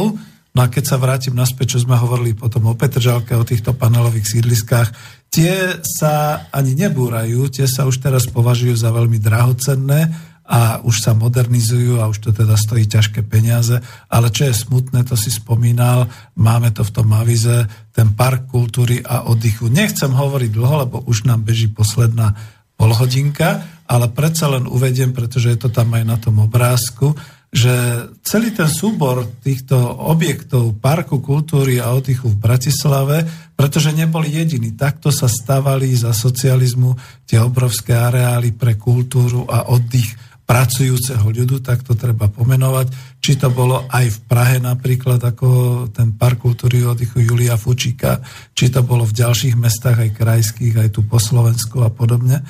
Tento bratislavský mal aj svoju architektonickú hodnotu. Nechcem to tu teraz rozoberať, aj keď som to mal pripravené, kebyže sme neboli takí, že by sme nemali svoje témy, ale mal aj tú svoju spoločenskú, kultúrnu a historickú hodnotu, veď sa tu odohrávali líry, boli tu výstavy Incheba, ja sám som tu mal tanečné a boli tu koncerty a boli tu aj zjazdy samozrejme, čo teda zrejme niekoho veľmi zamrzelo, že tam boli aj zjazdy komunistickej strany Slovenska a podobne.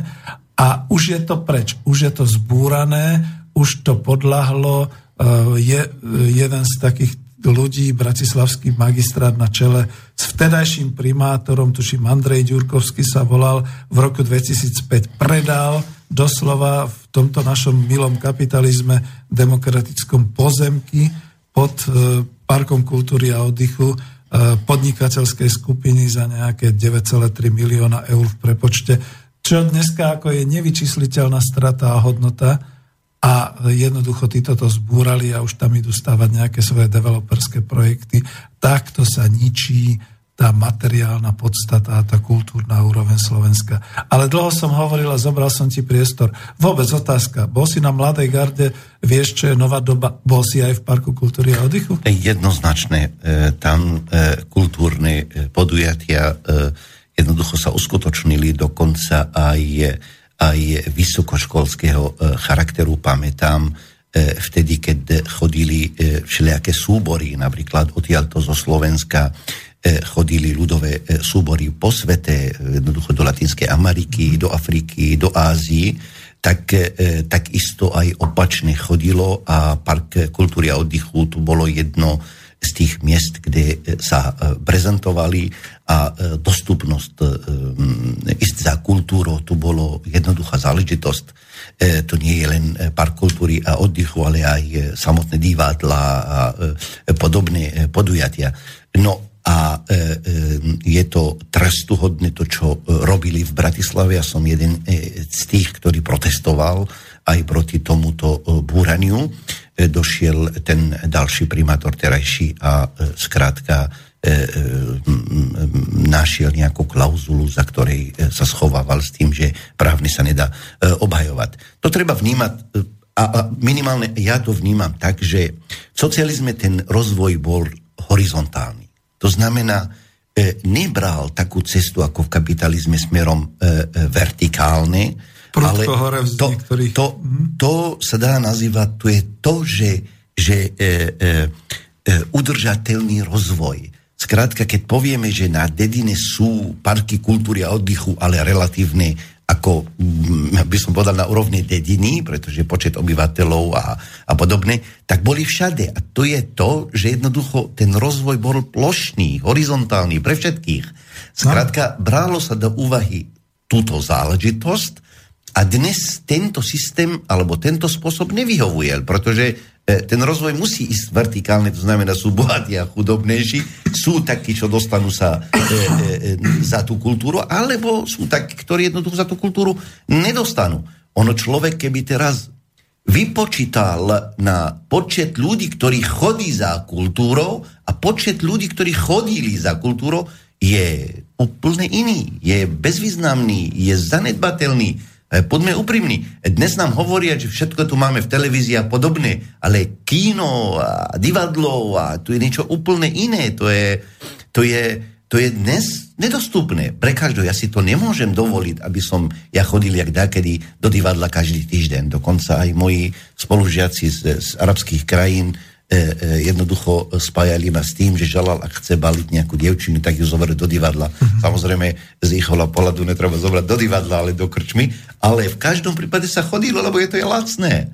Kto by neišiel za kultúrou, ale musíte tomu zabezpečiť a nech sa páči. Zoberte si vašu rodinu do divadla. Preto ten rozvoj bol, by som povedal, horizontálne a ľudia mali k tomuto dostup a Park kultúry a oddychu práve je svedkom tejto logiky myslenia.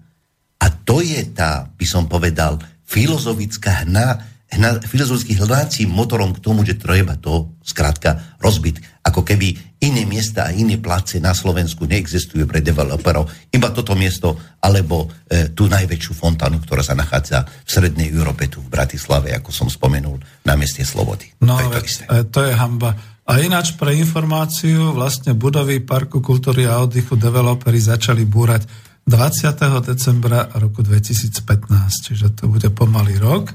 Ale čo ešte tragickejšie, ja som sa zahľadel, kým si hovoril, ešte do nejakého prameňa, ja ho potom dám aj na ten YouTube, ako linkujem, že v podstate v rámci toho celého areálu tu bola ešte aj budova, a som zvedavý, či to tu nájdem, či som to tu si správne našiel, kde, no neviem, či to nájdem takto rýchle, ale bolo tu, že stavba budovy, stavba celého areálu prebiehala od roku 51 do roku 54 a tak ďalej.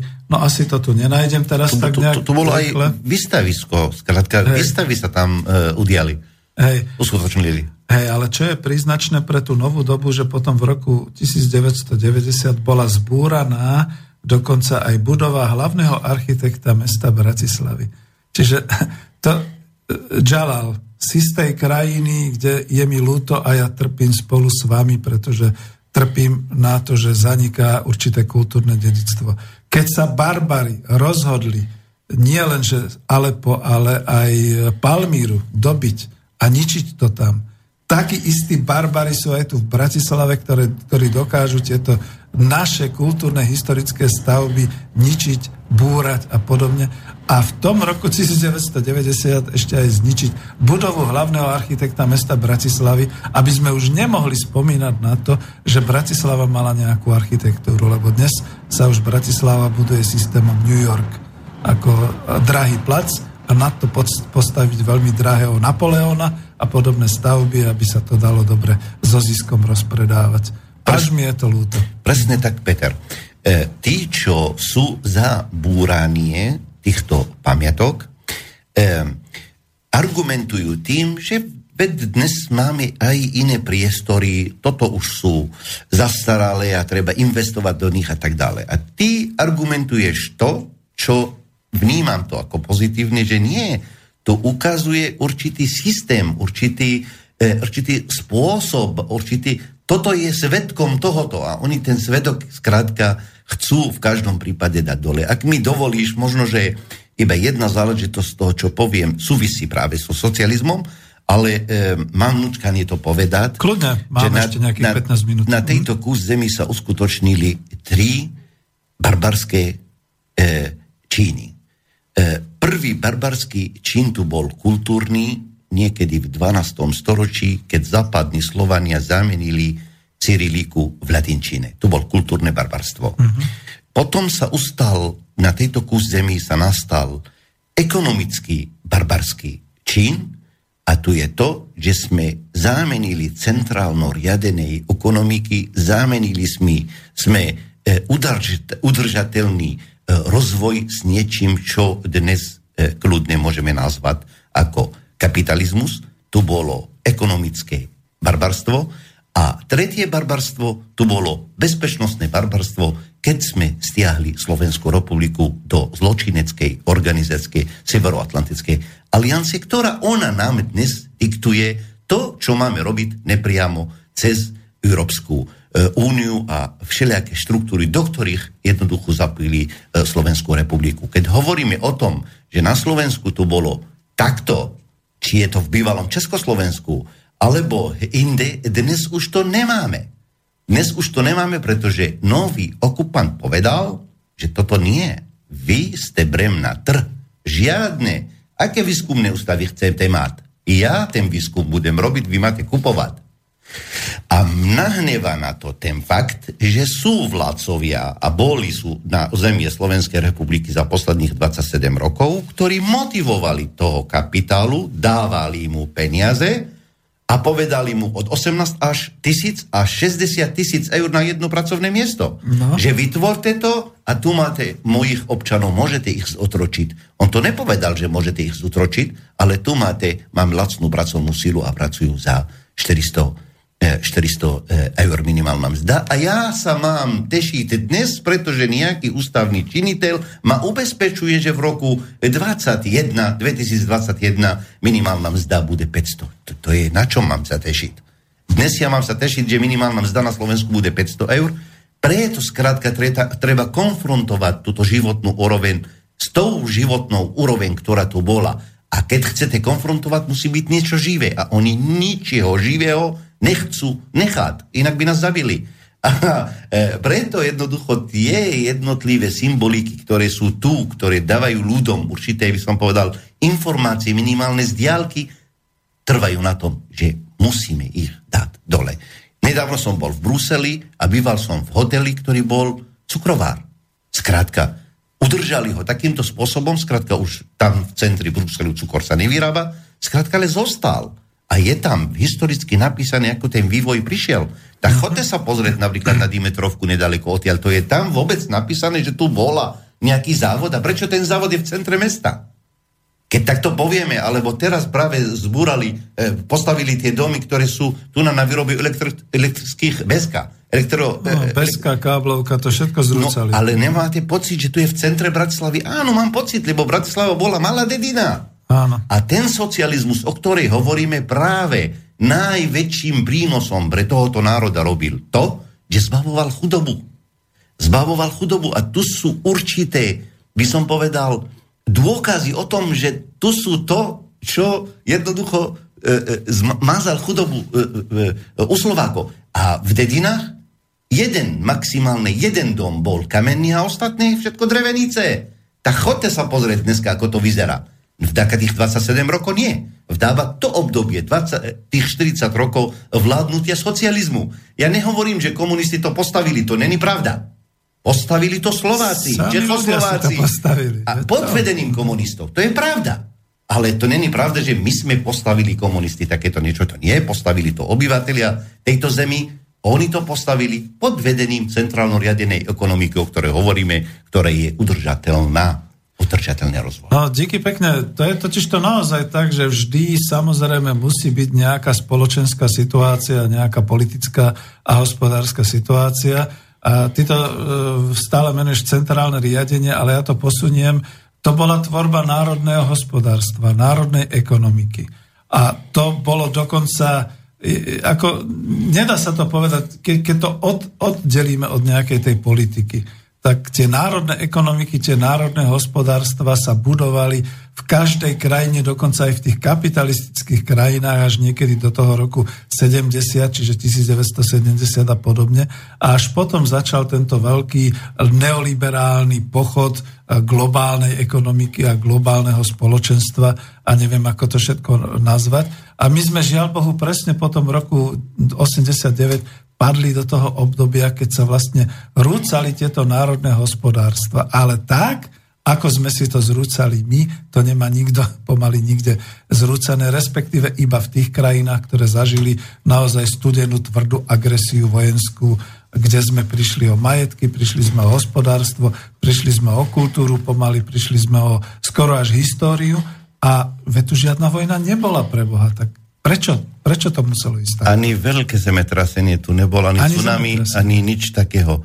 No, v každom prípade s čistým svedomím dnes môžeme povedať, nemôžeme hovoriť o slovenskej ekonomike, ale môžeme hovoriť o ekonomike na Slovensku. Tak to môžeme.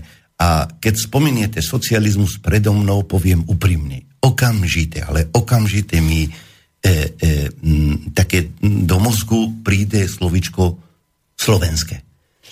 Vtedy totiž všetko malo privlastok slovenský. Slovenská, východoslovenské železiarne, dnes je to US Steel, západoslovenské energetické západy. Všetko bolo slovenské. No a to, že je centrálno riadená ekonomika a nám dnes hovoria, že vtedy sovieti to vsunuli alebo vynutili. Ja si myslím, že s čistým svedomím sa dá povedať, že áno, vtedajší Čechoslováci to chceli, pretože vyhovuje a vonkoncom vyhovuje to Slovensko. Zrovna teraz čítam medzi sviatkami znova tisícročnú včelu, kde práve tie udalosti prebiehajú, prečo my potrebujeme tu kapitál. Kapitál nemáme a musí byť národný v odpovednosti na vtedy rozpadajúce Uhorsko. Tu bolo nutné mať takéto priemysel a naozaj bol národný priemysel a tu je ten socializmus. Díky pekne. Myslíš, že ešte máme čas zobrať jeden hovor, ktorý je? Skúsime to. Uvidím, či sa mi to podarí. Vydržte, lebo to skúšam tento raz a vyskúšame. Áno, počujeme sa? Slobodný vysielač. Banská Bystrica, Bratislava. Áno, Bratislava, dobrý deň. Ja vás počúvam skoro každý deň a dneska ma tá relácia mimoriadne zaujala. Len chcem sa spýtať taký poznatok, že či sa to tak nejak nerozpitvávalo, ja sa nad tým zamýšľam, že sa vráti k tomu výroku, jak sa hovorilo, že socializmus a respektíve komunizmus padol na vyčerpanosť ekonomiky. A chcem dať takú otázku do eteru, že keď padol socializmus, tak Slováci boli minimálne zadlžení, štát bol minimálne zadlžený, proste žilo sa natoľko, nakoľko sme mali. Padol socializmus a došiel ten zázračný kapitalizmus a teraz ten zázračný kapitalizmus urobil to, že štát je zadlžený až po uši a mladí ľudia, alebo aj starší celkovo, všetci sú zadlžení až do dôchodku a dôchodkári až do smrti a aby sa vlastne dostali do nejakého opatrovateľského ústavu, tí, čo sú na dôchodku, musia založiť domy banke, aby mali z čoho vypláťať vôbec tento taký starobný, jak sa povie, v úvozovkách komfort, aby vôbec prežili. Že toto, nech mi nejaký ekonom skúsi toto vysvetliť. A bola obrovská armáda, boli peniaze aj na rozvoj krajiny sme dávali, do armády sme dávali a školstvo bolo zadarmo, boli hocijaký úrad alebo zdravotníctvo, euro stá recept, korunu stá recept, nič ma nezaujímalo, dal som korun za recepta, hotovo. Jak je toto možné? Čo sa to vlastne, tá ekonomika, je to pokrivené, je to blúd, alebo ako to vyzerá, nejaký odborník alebo laika, nejaký názor. Ďakujem pekne. Ďakujem vám veľmi pekne. Jalal kľudne môže odpovedať. Ale no, toto... Ja si myslím, že je to oprávnená otázka pre ekonómov a ja ubezpečujem našho poslucháča, že nenájde sa ani jeden ekonóm, ktorý dokáže vám v skutočnosti dokázať, že socializmus padol práve ekonomicky nestihal. Oni radšej chcú zabudnúť na toto obdobie, ale nie konfrontovať. Takú konfrontáciu vítame, vítam to aj ja, pretože som podpredsedom komunistickej strany a do takéto debaty by som rád šiel alebo poslal našich expertov, nech dojdú, ale nás nepustia, pretože takýmto spôsobom na toto obdobie chcú zabudnúť, pretože do takej diskuzie nechcú ísť. V každom prípade socializmus nepadol z tohoto dôvodu, sám hovoríte, a že v akých výdobytkoch tí, čo žili v socializmu, mali a krajina nemala žiadny zahraničný dlh, alebo skoro nulový zahraničný dlh. Podniky boli a produkovali. Je mi nesmierne ľúto, že k tomuto došlo, ale ja pevne verím, že to je tá cesta. Takže preto hovoríme späť k pravde a vpred k socializmu. Ďakujem pekne. No ešte raz ste mi volali, takže vás púšťam do éteru. Hovoril zatiaľ Jalal. Áno, počujeme sa? Nepočujeme sa? A tak už sa nám to asi nepodarilo. Ospravedlňujem sa, prvý raz obsluhujem telefóny. Počujeme sa? Sme na dráte? Tak nie, tak mi prepáčte, ale už je 5 minút do konca, takže snáď a ja už teraz to vypínam, prepáčte. Dobre, ešte odpoviem, lebo vlastne ten, ktorý telefonoval, aj sme zabudli teda ako jeho meno, každopádne ten jeho dotaz beriem aj pre seba do relácie ekonomické rozhovory, že teda Jalal, keď budeš mať niekoho, ale budeš mať chuť, tak môžeme aj takúto tému dať, pretože ja som presne toho istého názoru a som ekonóm, ale nechcem to hovoriť ja, nech to teda hovoria ďalší, že vlastne teda ten socializmus nepadol na nejaké vyčerpanie hospodárstva alebo podobné veci, len jednoducho mesiac pred novou 5-ročnicou a mesiac predtým, než by sa bol spustil celý ten hospodársky systém, ktorý sa veľmi podobal už tomu, ako to robili Slušovice, mesiac predtým tu vznikli politické nepokoje. A tie politické nepokoje potom zapričinili, že do 1. januára 1990 už nebol žiadny štátny rozpočet schválený a potom už sa išlo na rozpočtové provizórium, z ktorého potom už si uhrali tí svoji noví páni, politicky ten svoj k tomu batôštek, alebo ako by som to povedal. To, čo hovoril, to vás neuspokojí, čo ste telefonovali. Mrzí ma to, skúsil som ešte teda ten váš druhý telefón a keď nie, ideme do konca, ideme pomaly do záveru, tak ja si beriem na seba, že takúto reláciu ešte urobíme. No a keďže máme hostia, a ja som ho nechcel prezradiť, lebo on tu v tejto chvíli pre mňa bol ako aktér spomienok na socializmus a ako človek, ktorý prišiel zo zahraničia, dá mu záverečné 3 minúty na to, aby ešte keď chce, mohol niečo povedať. Ďakujem veľmi pekne, aj dodržal som slovo, že som spomenul ten socializmus iba očami cudzinca, ktorý prišiel študovať na vysokých školách. Myslím si, že sa mi to podarilo. Musel som na konci sa prezradiť, nakoľko táto otázka bola oprávnená od nášho poslucháča. Ja musím povedať, že som rád, že takéto rádio je tu, i keď je to maličký, keď je to, i keď nie je to mainstream, ale musí takéto rádio soplovať robotu mainstreamu alebo minimálne verejnoprávneho rádia a televízie, lebo tieto relácie by mali byť diskutované v rámci verejnoprávnych mass médií, do ktorých platíme každý mesiac určité príspevky. Klobúk dole, ďakujem za toto pozvanie, ako aj na to pozvanie na budúce diskutovať o ekonomických záležitostiach bývalého, ako aj terajšieho systému. Ďakujem veľmi pekne. Ďakujem. Jalal, ešte mám minútu, tak ako takú hnusnú otázku na záver, vyslovene novinársku. Teraz si občanom čoho? Ja som občanom Slovenskej republiky, občanstvo som získal v 94. roku. Keďže som získal občanstvo v roku 2000, som klopal na dvere ministerstva obrany s tým, že chcem slúžiť vojenčinu. Povinnú vojenskú službu som slúžil na ministerstve obrany Slovenskej republiky. Takže príjmač som mal na tureckom vrchu ako 35-ročný doktor, ale slúžil som 6 mesiacov, nakoľko, že to bola náhradná vojenská služba. Ten, ktorý mal vtedy deti, jednoducho neslúžil celý rok, ale slúžil pol roka. Veľmi pekne ďakujem. Ja viem, že to bola šokujúca správa na záver, ale vážení posluchači, ďakujem aj tomu, kto telefonoval, aj že ste nás počúvali a kľudne poviem, zhovárali sme sa s občanom Slovenskej republiky, ktorý si ešte pamätá na socializmus, slúžil v Československej ľudovej armáde, napriek tomu bol pôvodom cudzinec a dnes sa tu cíti dobre, lebo je v slovenskej vlasti a spoločne sme si zaspomínali na Československo a na socializmus v ňom. S týmto sa s vami ľúčim. Ja ďakujem aj týmu, ktorý je v Bystrici, že nás takto perfektne dokázal udržať a už to snad bude len lepšie a lepšie. Ďakujem vám veľmi všetkým, končíme, do počutia. Ďakujem aj ja, majte sa pekne. Táto relácia vznikla za podpory dobrovoľných príspevkov našich poslucháčov. I ty sa k nim môžeš pridať. Viac informácií nájdeš na www.slobodnyvysielac.sk.